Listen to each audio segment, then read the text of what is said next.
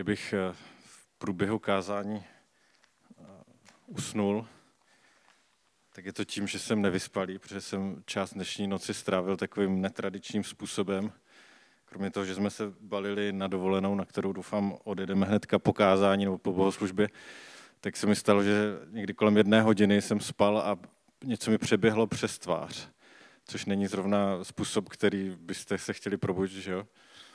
A tak jsem jako si posvítil mobilem a zjistil jsem, že nám jako otevřeným oknem vnikl eh, do, do pokoje takové malé zvířátko. Něco, je to plšík lískový, to je něco mezi myší a veverkou. A začalo se tam prostě běhat po pokoji. A při představě, co, co to zvířátko udělá jako v tom pokoji, když tam jako týden eh, bude samo, tak eh, jsem se ho jal lovit, což, eh, což se mi eh, nejdřív nepovedlo, šel jsem spát, pak mě, pak mě ten plšík zbudil tím, že vlezl Vítkovi do lega a začal tam chrastit v legu. A pak zaběhl tam za radiátor a prostě asi na potřetí se mi ho, někde o půl třetí se mi ho podařilo ulovit a vyhodit z okna ven. Takže jsem z toho takový trošku nevyspalý. A Kdybyste před nějakým časem šli po ulici Všetičková a byli dostatečně pozorní, tak byste si dost možná povšimli, že na kandelábru pouličních lamp visí malé nažloutlé papírky. A kdybyste byli dostatečně zvědaví a na chvíli se v nich zastavili, tak byste zjistili, že se jedná o soubor básní autora, který sám sebe podepsal jako plachý autor. A je to vlastně taková sbírka pouliční poezie s kolísavou kvalitou. Je pravděpodobné, že tyto básně plachý autor umístil do ulice Všetičkova záměrně, protože to jsou básně nadmíru depresivní. A jak známo, tak v ulici Všetičková sídlí Ústav soudního lékařství, který tak svou pasivní přítomností umocňuje účinek básní. Rozhodl jsem se vám zážitek z jedné z těchto básní zprostředkovat a vyfotil jsem ji na mobil. 14. zastavení. Jednoho krásného dne pod modrou oblohou za zpěvu ptáčků zahrabou tě do země. Jediný ptáček kvůli tobě neumlkne. Plachý autor. Ještě, že je dnes krásný letní den a nikoliv únorová šedivá deka. A ještě o jeden snímek, který nedávno proběhl médií, tak bych se s vámi rád podělil. Toto je snímek z nedávno spuštěného webova teleskopu, který věci zavěsili do vesmíru 150 milionů kilometrů od Země.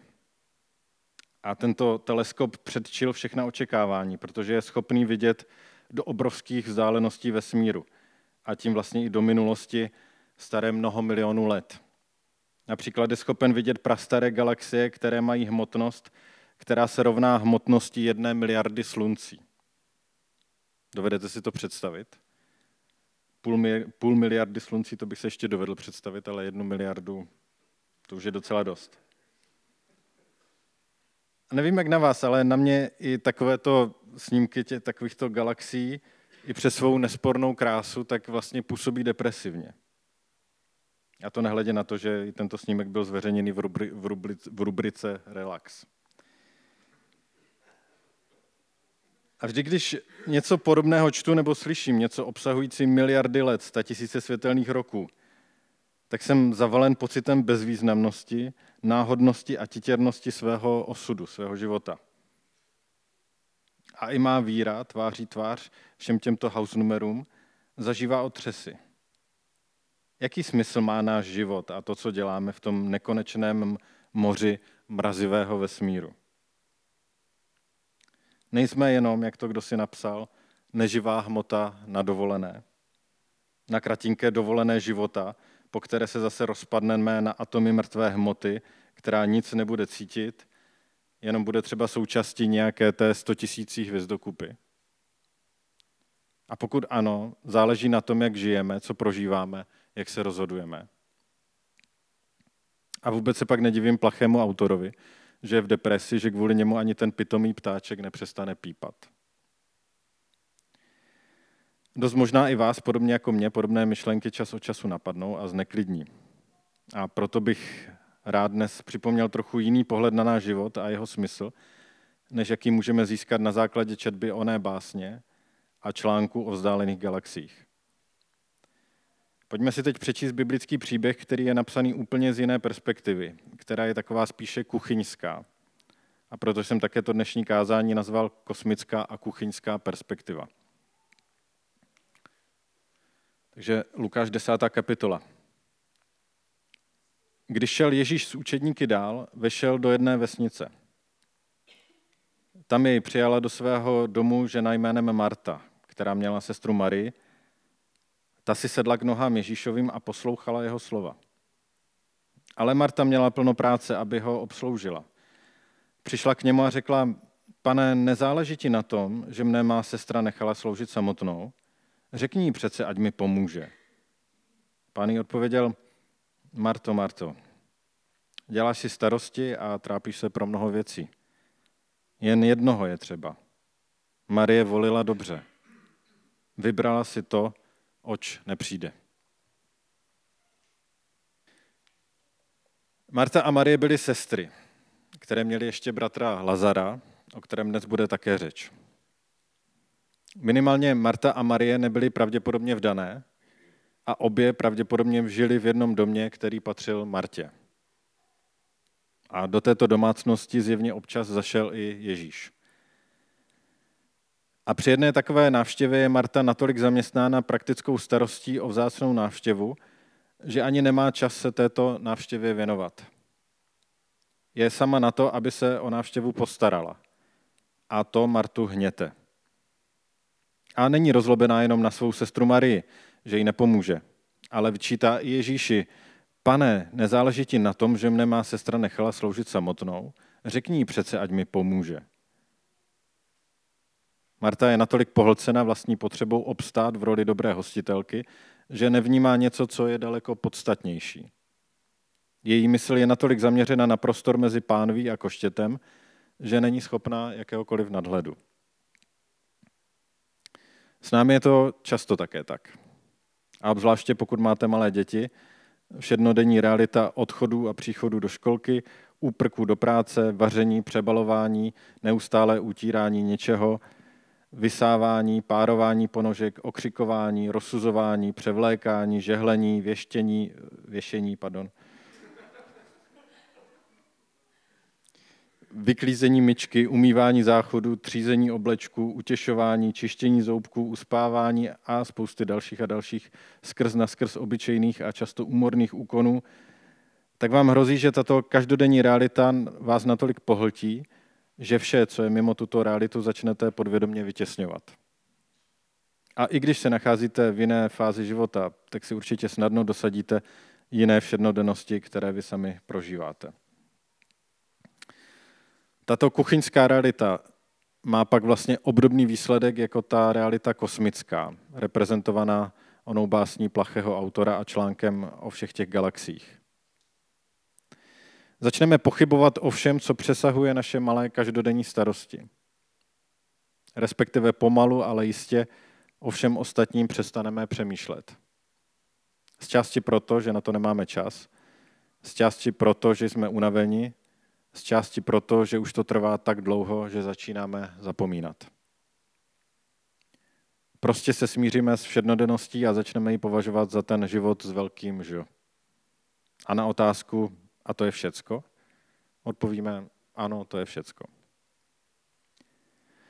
Oč jednodušší je mluvit o Kristu s lidmi mladými, kteří se ještě nezabydleli ve všednodennosti, než s těmi, co už otázku po smyslu žití mají vyřešenou, respektive ji už neřeší. Hezky to vyjádřila na reklamních billboardech firma, firma Jobs.cz, kam napsala slogan Vzpomínáte si ještě, jak jste chtěli změnit svět? A je možné, že právě v koloběhu každodennosti se nacházela Marta. Dost možná si říkala, ano, je to velký učitel, je dobré, že jsme ho k nám pozvali, ale, to, ale toto pro mě není. Já jsem jen obyčejná ženská a teď teď je hlavně potřeba, abychom se najedli. Ježíš Martě odpověděl, Marto, Marto, děláš si starosti a trápíš se pro mnoho věcí. Jen jednoho je potřeba. Marie volila dobře. Vybrala si to, oč nepřijde. A cože si vlastně ta Marie zvolila? Sedla si k Ježíšovým nohám a poslouchala. V tu chvíli to pro ní bylo důležitější než umyté nádobí, štrůdl v troubě a vyžehlený ubrus.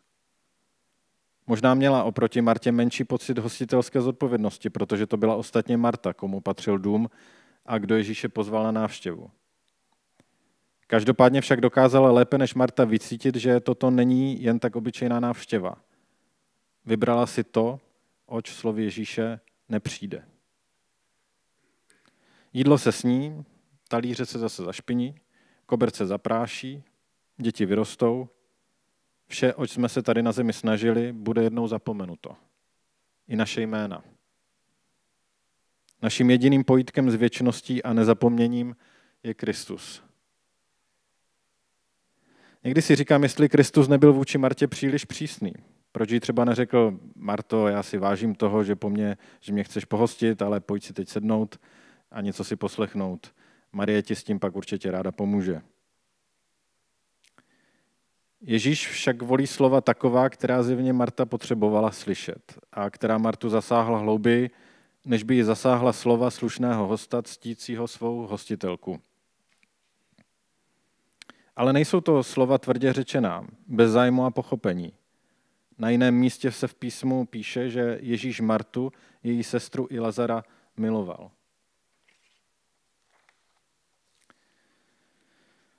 Příběh Marty však touto návštěvou nekončí.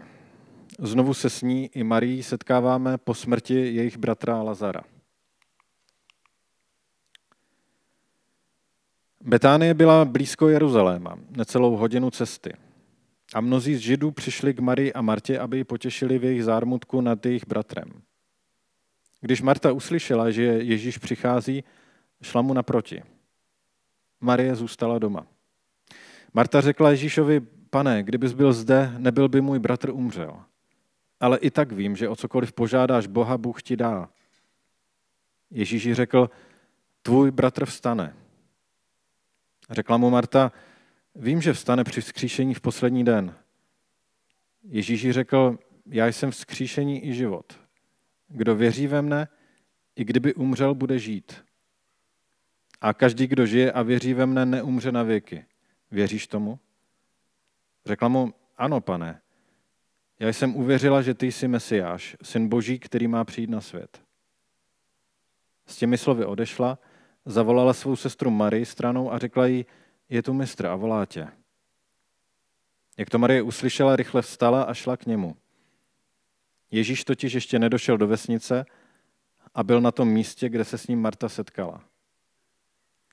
Když viděli židé, kteří byli s Marií v domě a těšili že rychle vstala a vyšla, šli za ní. Domnívali se, že jde k hrobu, aby se tam vyplakala. Jakmile Marie přišla tam, kde byl Ježíš a spatřila ho, padla mu k nohám a řekla mu, pane, kdybys byl zde, nebyl by můj bratr umřel. Když Ježíš viděl, jak pláče a jak pláčou i židé, kteří přišli s ní, v duchu se rozhorlil a vzrušen řekl, kam jste ho položili? Řekli mu, pane, pojď se podívat. Ježíšovi vstoupili do očí slzy. Židé říkali, hle, jak jej miloval. Někteří z nich však řekli, když otevřel oči slepému, nemohl způsobit, aby tento člověk neumřel. Ježíš, znovu rozhodlen, přichází k hrobu. Byla to jeskyně a na ní ležel kámen. Ježíš řekl, zvedněte ten kámen. Sestra zemřelého Marta mu řekla, pane, už je v rozkladu, vždyť je to čtvrtý den. Ježíš odpověděl, neřekl jsem ti, že uvidíš slávu Boží a budeš-li věřit, budeš-li věřit? Zvedli tedy kámen, Ježíš pohlédl vzhůru a řekl, Otče, děkuji ti, že jsi mě vyslyšel. Věděl jsem sice, že mě vždycky slyšíš, ale řekl jsem to kvůli zástupu, který stojí kolem, aby uvěřili, že ty jsi mě poslal. Když to řekl, zvolal mocným hlasem, Lazare, pojď ven. Zemřelý vyšel, měl plátnem svázané ruce i nohy a tvář měl zahlenou šátkem. Ježíš jim řekl, rozvažte ho a nechte odejít.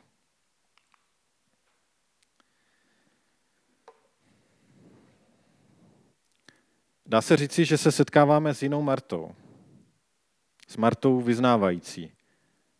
Ano, pane, já jsem uvěřila, že ty jsi Mesiáš, syn Boží, který má přijít na svět. Mám za to, že tato Marta už není tou Martou, co se stará pouze o fyzické potřeby. Její praktičnost ji neopouští, když neopomene Kristu před hrobem připomenout, že Lazar už bude po čtyřech dnech v hrobě asi notně zapáchat. Tato zoufalá Marta je však zároveň i iniciativní a vyznávající. A také, myslím, chápající. Mám za to, že se lec, který z apoštolů mohl cítit před Martinou vírou oprávněně zahanben. A naposledy se s Martou v písmu setkáváme několik dní před Kristovým ukřižováním. Znovu v Betánii v jejím domě.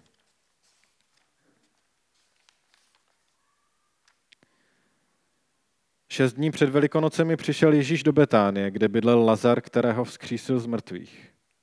Připravili mu tam večeři. Marta při ní obsluhovala a Lazar byl jeden z těch, kteří byli s Ježíšem u stolu.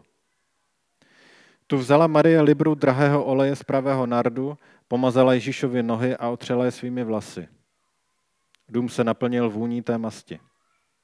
Velký zástup židů se dozvěděl, že tam Ježíš je a přišli nejenom kvůli němu, ale také, aby viděli Lazara, kterého vzkřísil z mrtvých. Proto se velekněží uradili, že zabijí i Lazara, neboť mnozí židé kvůli němu odcházeli a věřili v Ježíše. Ježíš stoluje s živým Lazarem. Marie znovu sedí u Ježíšových nohou a potírá je vzácným olejem. A znovu je obsluhuje Marta. Tentokrát však Kristus nic nenamítá a nechává se obsloužit. Každý ze tří sourozenců má svůj úkol, své místo v božím plánu, který našel a přijal.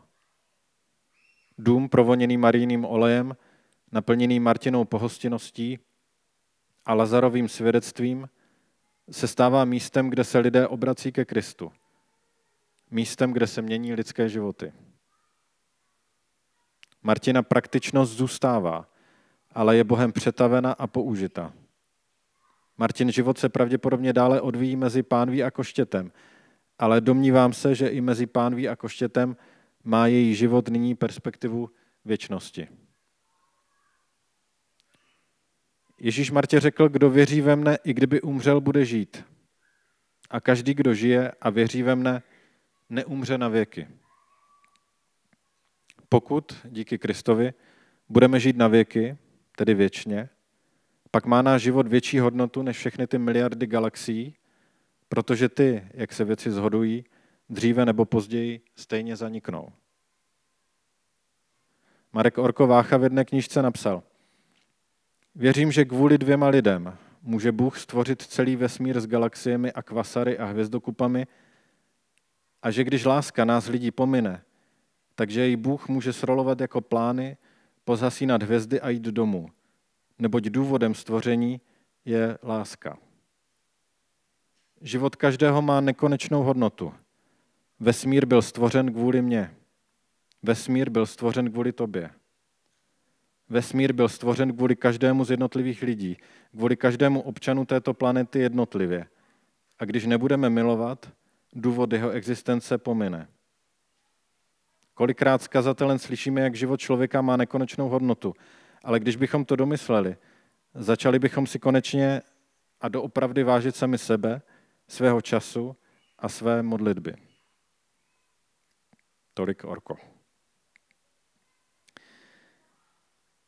Z toho mála, co o Martě víme, můžeme tušit, že Martě setkání s Kristem zásadně změnilo její kuchyňskou perspektivu na perspektivu věčnosti.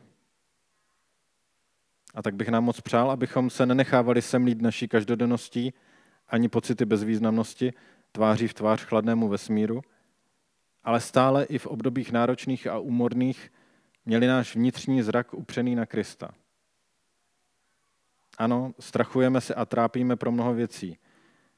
A tisíci všednodennostmi jsme denně unavováni a odváděni. Ale tím spíš je nám třeba nezapomenout na to, oč nepřijdeme. příběh Marty nám ukazuje, že je to možné. Pane, tak tě prosím, abychom v těch našich každodennostech a umornostech nezapomínali na tebe. Nezapomínali na to, co je pro nás důležité. Abychom všechny ty každodennosti a věci, které musíme dělat, dělali s myšlenkou na tebe a na to, že to má smysl. Tak nám, pane, prosím, připomínej na tady ty věci, na kterých, na kterých záleží. Amen.